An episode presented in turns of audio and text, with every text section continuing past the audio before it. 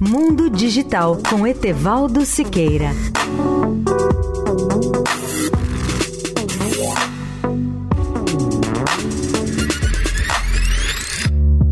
Olá, amigos da Eldorado. A internet se torna a cada dia uma rede diferente em cada país. Nosso sonho no passado é que ela fosse uniforme em todo o mundo, livre e aberta, sem limitações ou censura. Mas isso parece difícil diante de uma humanidade cheia de problemas de comportamento. O nome que se dá ao conjunto de mudanças, restrições e regulamentações por que passa a internet no mundo é splinternet. Essa palavra tem relação com o inglês splinter, que tem, entre outros, o sentido de fragmentação, de divisão, estilhaçamento. Outra expressão que define bem essas mudanças ou divisões é a balcanização da internet, pois uma das marcas da Península dos Balcãs, no sudeste da Europa, é a divisão da região e a multiplicação de países, como ocorreu com a divisão da antiga Iugoslávia. A internet está sendo cada dia menos livre e submetida à censura e se transforma em uma colcha de retalhos em matéria de regulamentos, restrições e limitações ao seu conteúdo conteúdo. Cada país cria suas normas e impõe limites, algumas defensáveis, outras não. Defensáveis são aquelas que têm por objetivo reprimir a ação dos pedófilos, dos fraudadores ou dos sites que ensinam a fabricar armas e explosivos ou que defendem organizações terroristas.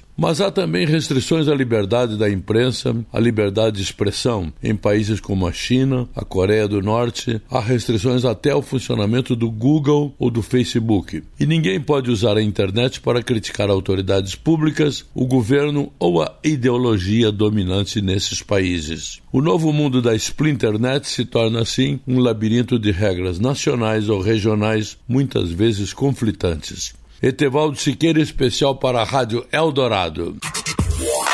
Mundo Digital com Etevaldo Siqueira.